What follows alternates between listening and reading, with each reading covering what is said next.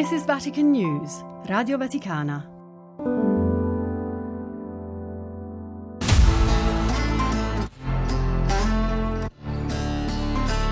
Le chiavi di Pietro. Parole del Papa per aprire all'ascolto. Un podcast di Vatican News, Radio Vaticana.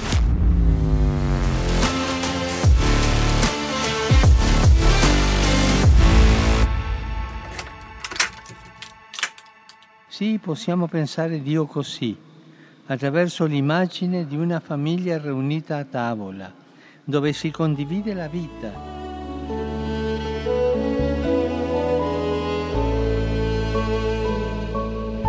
C'è una frase che i ristoratori usano spesso per promuovere i loro piatti migliori ed è attribuita allo scrittore marocchino Tahar Ben Jelloun.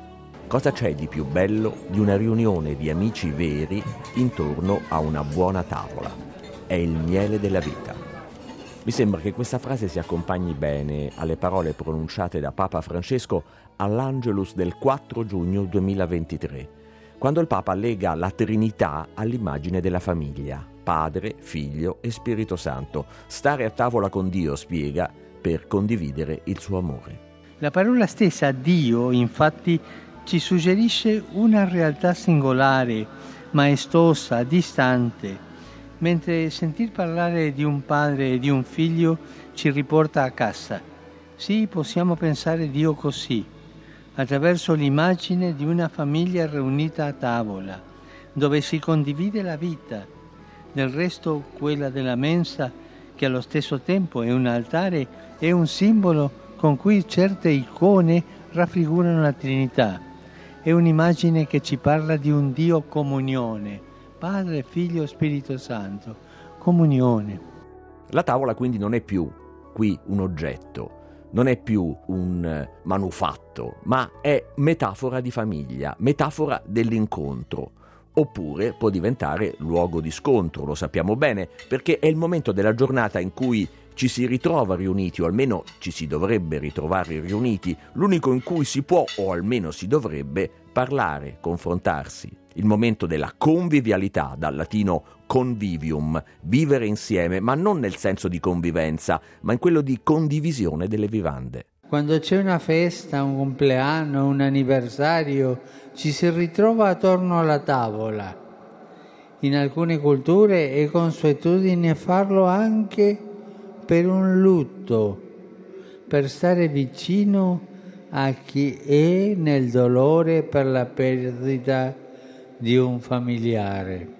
La convivialità è un termometro sicuro per misurare la salute dei rapporti.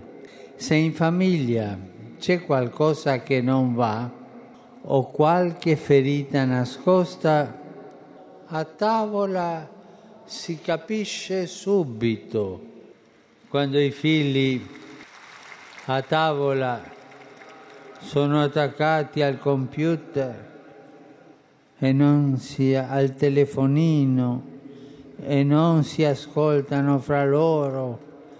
Eh, questo non è famiglia.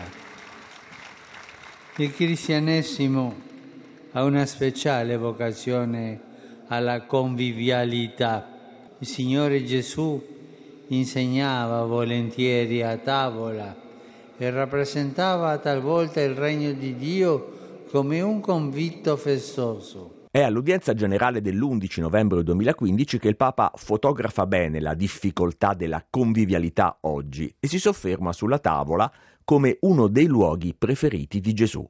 Me lo ha spiegato molto bene Don Andrea Ciucci, coordinatore della Pontificia Accademia per la Vita e autore di diversi libri sul tema, come A tavola con Abramo, In cucina con i santi, Mangiare da Dio.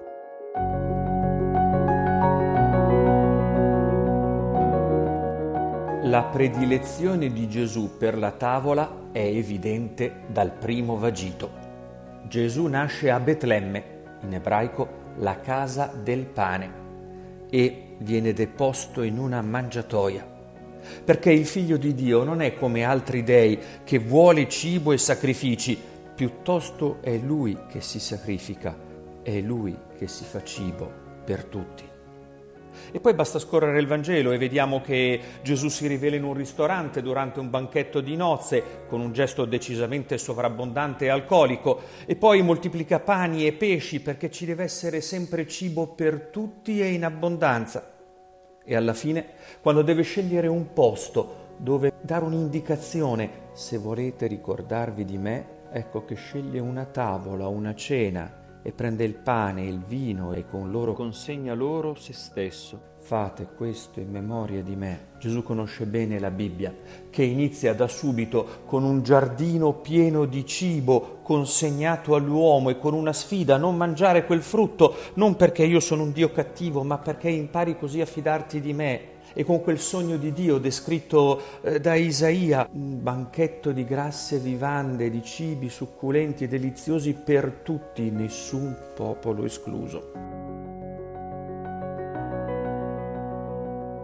La moltiplicazione dei pani e dei pesci, l'istituzione dell'Eucarestia nell'ultima cena, sono certamente momenti che subito ci vengono in mente pensando al Vangelo e al cibo, alla tavola, alla condivisione.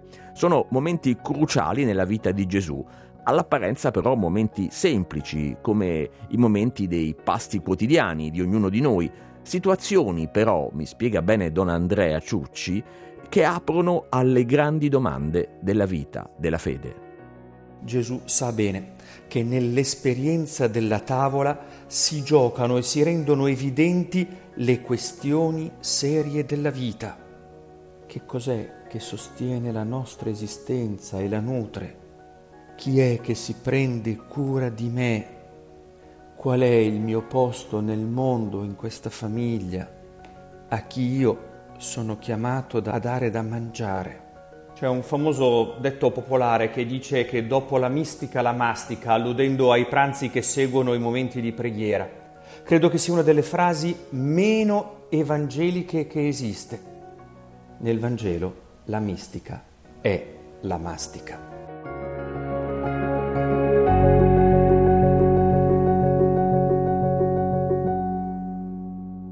È stato davvero un ottimo pranzo. Una volta sono stata chef.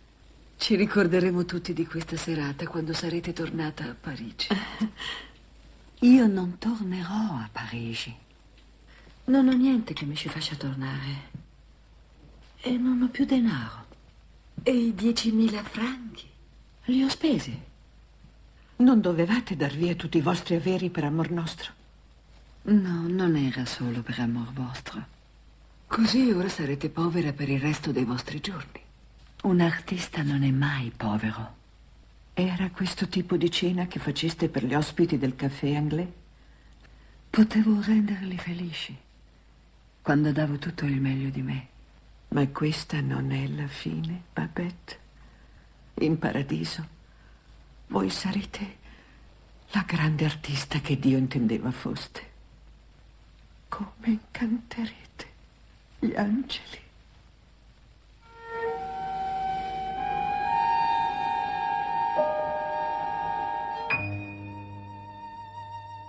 Quello che avete sentito è un breve passaggio de Il pranzo di Babette, un film del 1987 molto noto, realizzato da eh, Gabriel Axel, ispirato a una novella di Karen Blixen.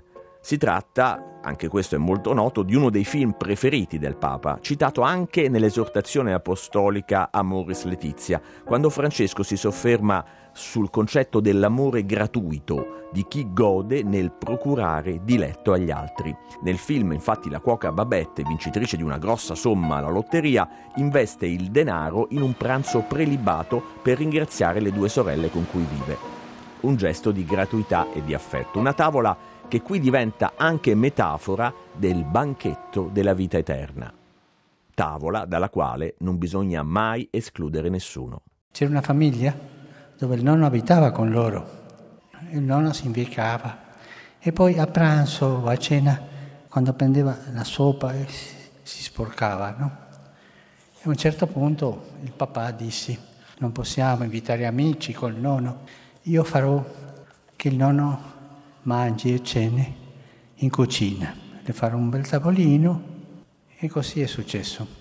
Una settimana dopo torna a casa e trova il figlio di dieci anni giocando con legno, con i chiodi, martello. Cosa stai facendo? Un tavolino, papà. Ma perché? Per te, per quando tu sarai vecchio. Non dimentichiamo che quello che noi seminiamo, i nostri figli lo faranno con noi.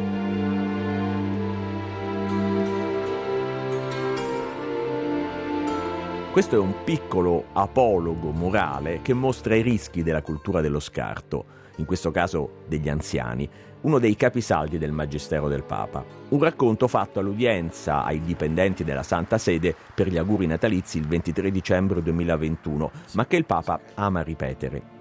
Una tavola dove gli scartati sono gli anziani, ma anche i tanti che patiscono la fame come sottolinea Paolo VI il 16 novembre 1970 nel 25 anniversario della FAO.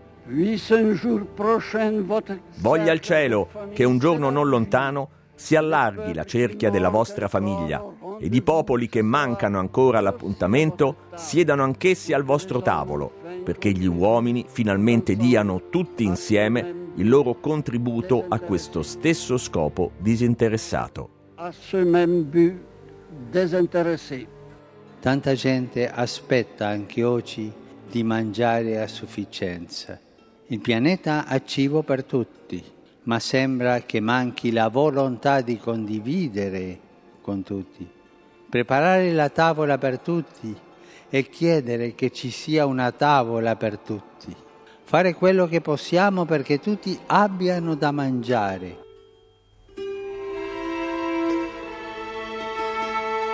Le parole di Paolo VI che abbiamo ascoltato risuonano in questo discorso di Francesco alla messa di apertura della ventesima Assemblea Generale della Caritas Internationalis il 12 maggio 2015 e risuonano anche in quelle di Giovanni Paolo II alla comunità polacca il 20 dicembre 1997, poco prima di Natale, quando Papa Wojtyła ricorda l'usanza di lasciare un posto libero alla tavola del cenone per qualche sconosciuto. Gesti, diceva, che simboleggiano la bontà del cuore umano che vede in un altro uomo, specialmente nel bisognoso, la presenza di Cristo.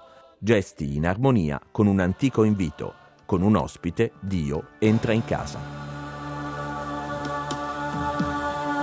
Giungi un posto a tavola che c'è un amico in più se sposti un po' la seggiola, se sposti un po' la seggiola, starai più comodo tu. Questa attenzione verso chi non ha il pane in tavola mi ha fatto pensare a un recente momento della storia dell'umanità che ci ha mostrato le disuguaglianze che spesso ignoriamo. Parlo del lockdown durante la pandemia del 2020 e alle esperienze nate in quel momento in nome della solidarietà. In Italia, chef stellati, improvvisamente disoccupati per la chiusura forzata dei loro ristoranti a tante stelle, si sono messi a cucinare per le mense dei poveri. Un modo, mi ha raccontato lo chef Carlo Mazzola, per riscoprire l'umanità. Da Tokyo a Los Angeles, Mazzola lavora in ristoranti chic, fornendo a clienti danarosi piatti raffinati. Il Covid gli fa cambiare improvvisamente prospettiva e a Firenze, dove vive, si mette a disposizione della mensa di Via Baracca, gestita dalla Fondazione Solidarietà Caritas. Per noi eh, cuochi la tavola è un momento eh, fondamentale della nostra vita professionale e il Covid chiaramente ci ha impedito di svolgere la nostra professione e quindi ci ha messo da parte. Però cosa è successo a me come a tanti altri miei colleghi? Che ehm, questo momento di fermo ci ha permesso di conoscere un nuovo ambiente, cioè le mense, nel mio caso della Caritas, dove si poteva svolgere un, il proprio lavoro al servizio dei più deboli, al servizio di chi aveva in quel momento un grande bisogno di aiuto. Le messe della Caritas erano veramente sotto pressione, io posso parlare della mensa di Firenze dove io vivo, e durante i primi mesi del 2020 noi preparavamo una media di 1400-1500 pasti al giorno per le persone più svantaggiate, più in difficoltà. E, è stato un momento importante perché la tavola ha rappresentato un momento di eh, poter fare del bene innanzitutto, poter adempiere a quel comandamento ama il prossimo tuo come te stesso. Io ringrazio veramente la Caritas che ha permesso a noi di svolgere il nostro lavoro in grande tranquillità, in grande serietà, con grande impegno al servizio dei più deboli, al servizio di chi veramente aveva bisogno. E quindi si è trasformato il nostro lavoro da un lavoro per le mense le tavole dei ricchi, paganti, abbiamo avuto il privilegio di servire invece chi non stava bene, chi aveva veramente bisogno in quel momento di una mano e questo è un arricchimento da entrambi i lati perché se noi abbiamo fatto del bene agli altri noi abbiamo ricevuto tantissimo bene perché fare il bene fa bene, fa veramente bene. La tavola è un luogo dove il dare diventa avere, mi confida lo chef Carlo Mazzola, ma è anche un luogo per dare risposte alle questioni chiave della nostra vita, della nostra fede, mi ha spiegato Don Andrea Ciucci. Ma può essere anche il luogo dell'ingiustizia, come della carità, l'occasione per aprirsi all'altro, come nell'auspicio di molti papi, per invitarlo alla mensa nel segno della giustizia e della condivisione. Nell'udienza del 27 settembre 1978 a poche ore dalla sua morte, Giovanni Paolo I cita le più famose parole della Populorum Progressio di Paolo VI. Noi ricordiamo tutti le grandi parole del grande Papa Paolo VI. I popoli della fame interpellano in maniera drammatica i popoli dell'opulenza. La Chiesa trasale a questo grido d'angoscia e chiama ognuno a rispondere con amore al proprio fratello.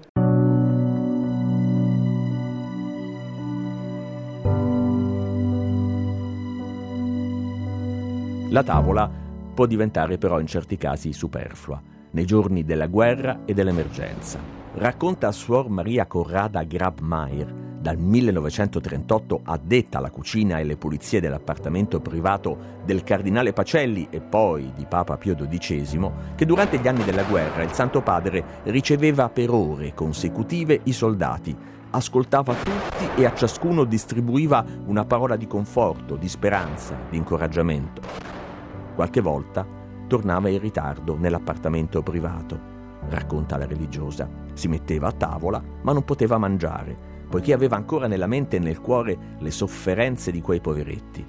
Io lo pregavo di attenersi di più all'orario, perché diversamente il cibo avrebbe perso il gusto, ma egli ne rideva dicendo, Oh suora, è molto più importante dimostrare un po' d'amore ai poveri soldati che non mangiare.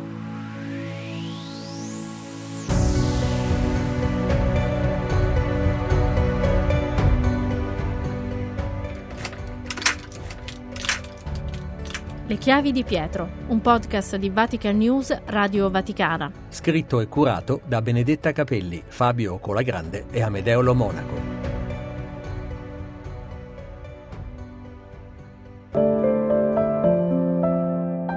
This is Vatican News, Radio Vaticana.